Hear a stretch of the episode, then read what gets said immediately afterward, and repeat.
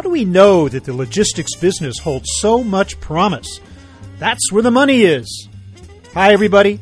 I'm Bob Bowman, editor in chief of Supply Chain Brain, and this is a Supply Chain Brain podcast.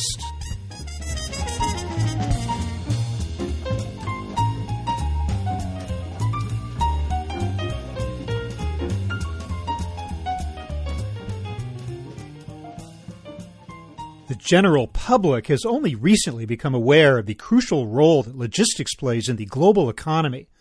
But some far seeing investors knew that before COVID 19 came along to paralyze supply chains. Take Red Arts Capital, a private equity investment fund formed in 2015 specifically to target growing logistics and supply chain companies. Nick Antoine and his business partner Chad Strader were only 26 years old when they started their venture, but they've already seen an outsized return on investment from their commitment. On this episode, Antoine explains what makes logistics such an attractive target for investors today and why Red Art saw the writing on the wall. We also learn how private equity approaches the sector, when it jumps in, how long it commits, and when it might jump out. Finally, we'll look at how 2023 is shaping up for an industry that's facing both huge prospects and major challenges in the year ahead. Here's my conversation with Nick Antoine.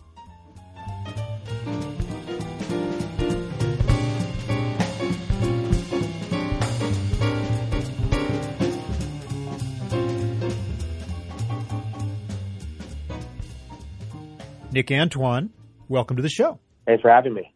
Nick, has logistics historically been an attractive target for private equity? I think in areas it has been an attractive target, but our thesis has been that being an expert across the space helps us find opportunities that other groups may have overlooked. Do you think, though, that there's a renewed interest among private equity in general in the logistics sector? And if so, why? Now, that's a great question. And I think the answer to that is yes. I think what all of us experienced on a personal level is during the COVID crisis, a pronounced challenge within supply chains of delivering things to homes, to offices, to facilities when we needed it. And because we were all quarantined at home, it was an opportunity for highlighting how important supply chains are to the infrastructure and the fabric of our economy. And so I mm-hmm. do think there was renewed interest in our space and perhaps increased interest, I should say, in our space because of those, those dynamics. But that sector has been an important part of our economy and our infrastructure for a very long time it's kind of put it on everybody's radar screen. I mean, the general public for sure, but in, in, the investment community, to the extent that those that had not paid much attention to it kind of woke up a little bit, huh? That's right. Well, when we talk about private equity interest in the logistics business, what types of companies are we talking about that are attractive plays? Are they technology providing companies? Are they asset based or non asset based logistics service providers? What is the profile of a company that you consider to be especially attractive target for private equity today? Yeah, so private equity oftentimes like high free cash flowing businesses with limited capital expenditures. That being said, however, I think it depends on the industry or subsector. There, there are lots of different niches. This, keep in mind, this is an enormous part of our economy. And just, for instance, just trucking alone is almost a trillion dollar market. And so there's a lot of different businesses and industries that are compelling. It's just a question of kind of turning over enough stones to find a hidden gem. You asked about technology, asset light versus capital intensive. I think that technology is certainly an area of significant opportunity. This sector is at the forefront of a lot of automation that I think we will see over the coming years and decades. And uh, visibility into supply chains is also a major area of focus for a lot of corporates and Fortune 500s, as well as smaller and middle market businesses. We happen to like businesses where we feel like we can add value to uh, the company operationally and strategically. And so the way we approach investing is, is to spend a lot of time analyzing and, and, learning about a space before we make an investment. We oftentimes partner with executives who come from that industry and have built-in knowledge and expertise in that space. And so the idea is when we find an opportunity that's compelling or that we think is compelling, we kind of already know how we can be helpful. But it starts with building rapport with the management teams and the families that own these businesses. And I'll give you an example. We, we made a number of investments in the less than truckload space. Less than truckload is the local pickup and delivery of palletized freight. It's an old guard industry. It's been around for over 100 years and is kind of a predecessor to what we think of as the, the long haul trucking industry, where you have one product on a 53 foot trailer is moving cross country into the driver's at home for you know, weeks at a time. This industry has consolidated a lot over the past 20 years or so, particularly since deregulation in 1980. But what we thought was really interesting was that there were a lot of businesses in the Midwest and in rural markets that were still family owned and operated and were providing significant value to small towns and communities where there wasn't another option to get a healthcare product or equipment or industrial equipment or even a refrigerator or treadmill to a, a town of 1,000 people or 3,000 people. Mm-hmm. And um, so we, we were interested in, in, helping those businesses grow and providing uh, a stronger platform for those businesses to East Coast carriers like a UPS Freight that was delivering into into those rural markets. Now that that industry is highly capital intensive, but yeah, the returns sure. on, on the capital are also very high if you have a strong competitive advantage in your market. And so again, for us, it's really less about a one set of characteristics, but a, a number of characteristics within the context of the space. And that's why we think it's so important to be a specialist. And that's why we only focus on supply chain. More recently, of course, there have been challenges in that sector in the form of rising fuel costs, greater inflation, labor shortages, tr- trouble finding drivers. None of that has put you off on the prospects of these companies? We actually divested of our major investments in pure play asset based LTL in 2021. But we still find the area interesting. But again, going back to our approach, we considered a lot of those challenges before making an investment in the space. And so, for instance, driver turnover, which is a major challenge in trucking, for instance, uh, and you see it very frequently in the truckload market, is less of a concern in the less than truckload market because the drivers in those instances don't work weekends. They're often home every day or every night. And so the turnover is lower. And then in terms of fuel, you know, oftentimes fuel is a pass through, particularly for larger carriers. There is fuel pressures for smaller businesses. And I think there were some articles about that during the, the pandemic about smaller transportation companies having those challenges. So again, going back to our approach, you know, we spend a lot of time thinking about the risks and the threats and the challenges that a business may be presented with through the course of our investments and how we can help those teams and those families continue to, to build their business. Right now, we're actually spending a lot of time in warehousing, in contract logistics, in packaging, in aerospace and defense, we are not solely focused on transportation. We see supply chain as encompassing a number of different industries. We, I think, want to be opportunistic and also thoughtful about where we spend our time. So, did you and your partner actually found Red Arts with a logistics or supply chain focus from the start? We did. And and why? I mean, what is it you saw? Where, what was your background that made you see this as an area of great opportunity to launch this firm based specifically on that sector? Well, I was really fortunate to meet my business partner, Chad Strader, I guess almost a decade ago. And uh, we really hit it off friends at first. And Chad had interesting career background. He'd grown up in a, in a family owned business that was in the supply chain space. And then uh, after college, he worked at Pepsi at their headquarters, and he worked very closely with a number of supply chain executives there, uh, more on the operational side. And so then when he came to private equity, he moved here to Chicago. Uh, he had a bit of a base of background in the space, but also had a number of really interesting and compelling relationships. And so, as I mentioned before, we partner with executives who have relevant experience in that space.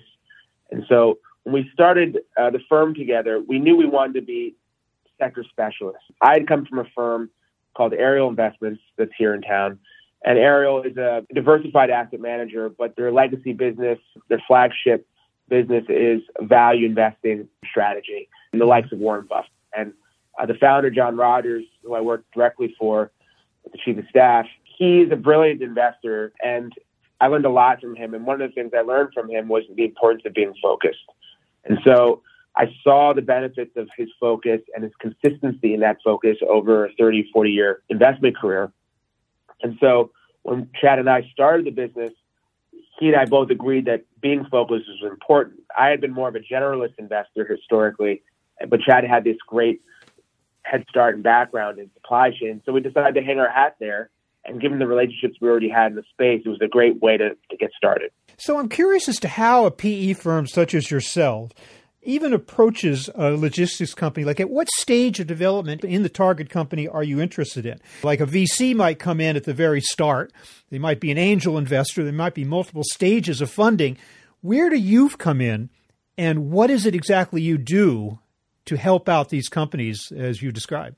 We focus on businesses typically that generate between 50 and 300 million of revenues so these are mature stage businesses, going concerns that oftentimes are generating at least $5 million of free cash flow or EBITDA or operating income per year. But we do look at more earlier stage businesses, particularly technology companies, where we feel like there, again, there's a specific angle where we can be helpful. So the next part of your question is, where do we add value and, and how do we do so? Oftentimes, what we find is that businesses that are started by founders or are the next generation of ownership in a, in a family, sometimes there's some challenges with figuring out who the steward of that business is going to be for the, the next generation. There are no kids who want to run the business or extended family or management team who are interested in buying the business. They're looking for liquidity events, but they also want to make sure that the business continues to grow and the team and the people that are involved in making that business great are, are well taken care of. So mm-hmm. that's one where we, we can provide value, and that's where we would come in, is first providing that liquidity solution for the family. But then, two, again, because we're focused on the space, is understanding how to help that business grow. Now, what I would say is that we're, we're not going to come in and say, we think these are the things that you have to do. Every business is unique, even within a specific industry, one of which we've seen many times. Every business has a different situation, different region, different team, different culture. And so we have to be flexible to create a solution and provide value in the way in which that business needs. So sometimes the business needs some support strategically on where to grow their business through acquisition or organically. Sometimes it's help on the technology side. Sometimes it's help on the sales team. Occasionally it's operational changes. But really, it's the goal is how do we help the business grow? How do we help the business do even better than what they've been doing before? And get even better at doing it than they had been before. And mm-hmm. we can bring resources to bear, either relationships or again, capital solutions to help in that way. Very much like the Buffett approach, then, the owners are retaining control of the company, even as you are aiding them with the funding and, and guidance and expertise for the most part? Typically, we are majority investors, but we do like when there's an alignment of interest. And so you mentioned Warren Buffett. We definitely think that Warren Buffett's uh, on the right path with an approach of uh, having an alignment of incentives. And that starts with ownership. So we, we love to see owners who are passionate about their business, want to continue owning part of the business, and remain active in the management and the day-to-day management of the company, which is very similar to how Berkshire Hathaway operates, right? So oftentimes Buffett will invest in a business. He might own 80% of the business. 20% will still be held by the family. Buffett is very hands off. I think probably famously hands off from the operations. And so mm-hmm. management team will continue to running the business and they'll call him and let him know when they need his help. We're probably a little bit more hands on than that. But we, again, we, we do deeply believe that management and if the family's so interested and inclined to being continuing to be an investor as the business continues to grow. So it's a different investment model, is it, than, say, from a venture capitalist who will come in with an exit in mind down the road. They're coming in with, with money and they see like an IPO at the end of the road or a sale of some kind. That is not your goal with these companies that you're helping out? As an investor, you want to generate a return on your investment. But again, I think that starts with focusing on what's the most important thing, which is growing the business, growing the cash flows of the company, securing the competitive dynamics and, and the advantages that that business might have for the future. By doing that work, the hard work there, our belief is that the returns will come. So no, we're not interested in flipping things just for the sake of flipping them and getting in and out. We're not traders. We are long-term investors. And, and in fact, because our brand line is we invest for the long haul. So mm-hmm. that is uh, part and parcel of our approach. Is it becoming as more and more investment type companies are realizing the value of logistics, maybe coming late to the table compared with you? It sounds like there might be kind of a crowded investment field. I mean, are hedge funds coming in or VCs coming in? We had a little moment there with SPACs, with special purpose acquisition companies, which seem to be fading now. I'm just wondering if you're kind of in competition with a lot of other investment options uh, when it comes to logistics field that maybe you didn't have to face before. Yeah, it's a good question. We do see more interest in supply chain, but again, as I said earlier, this is an enormous space. We think that there's plenty of room for people to play, and there's significant advantages to being focused on the space versus being opportunistic.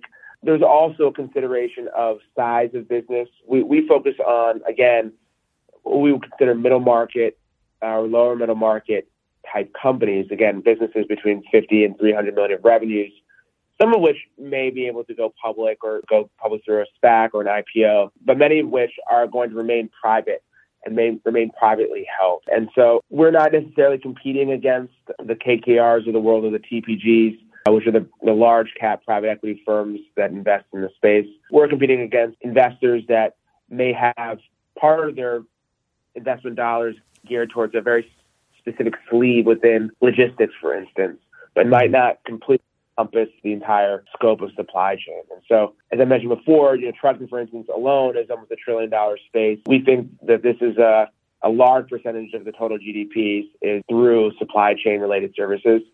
So again, I, I don't think that there's a challenge with finding the right opportunity. So, how do you feel, Nick, about the coming year in the world of logistics in terms of all the economic elements? Um, interest rates, uh, inflation, labor availability, uh, customer demand, cost of capital, all that stuff. How does 23 look to you in, ter- in your space? Yeah, it's a great question again. Lots of good questions. It'll be an interesting year next year. Uh, we have a number of different dynamics that are going to impact our economy and then supply chains. And so it depends where within the supply chain space we're talking about. But for instance, I think the past couple of years, we've seen a lot of challenges related to port flows, inbound port flows, outbound port flows, uh, particularly in the LA Long Beach area. That has changed dramatically. Where there were 100 vessels sitting outside LA Long Beach, I think it's now down to two or three, maybe maybe none. That has shifted to other port markets. So we've seen dramatic dispersion of freight volumes inbound through steamship lines to different port markets. I think we're also seeing a reshoring effort more focused on bringing things back to the United States for manufacturing and for processing to other parts of North America, including Mexico, a very large trading partner, if not the largest, depending on the day. And so I, I think that'll be an interesting dynamic to see how that impacts the reliability of delivery time and delays. So that might have an impact on inflation if transportation costs go down significantly. Uh, and they have been, the rates have been dropping in certain areas for sure, both on the container side as well as on the, the truckload side. The second part would be uh, on the labor side. I think that we've all benefited from the globalization of supply chains and the lower wages and lower labor costs that we've experienced are now coming back home as things are being reshored. And so because of the fact that labor has been a major challenge for supply chains for a long time, and now we're seeing more reshoring. I think that we're going to continue to see some pricing pressure that relates to labor. That'll be baked in across the supply chain into our manufacturing industries and then later to the consumer. We also are seeing some developments on the interest rate side, and it looks like the, the rate of increase is slowing, but it's anyone's guess as to what's going to happen next year as it relates to, to interest rates. And also, there's a long lag there as it relates to how the economy responds to those rising interest rates. So I do think there's some uncertainty, but I do think it's going to be a relatively robust year for supply chain. And if you look at balance sheets of, of large corporations, the country's businesses are not overly levered. There is significant capital still available for investment. The banking system is not overly levered. I think that we're in a moderate area for growth. I don't think it'll be as robust as what we saw in the beginnings or the early stages of COVID. Nick Antoine of Red Arts Capital. I want to thank you so much for taking the time to join me to talk about the world of private equity and logistics and just the prospects for this particular very powerful and very strong industry sector. Thanks so much for your time. Thank you.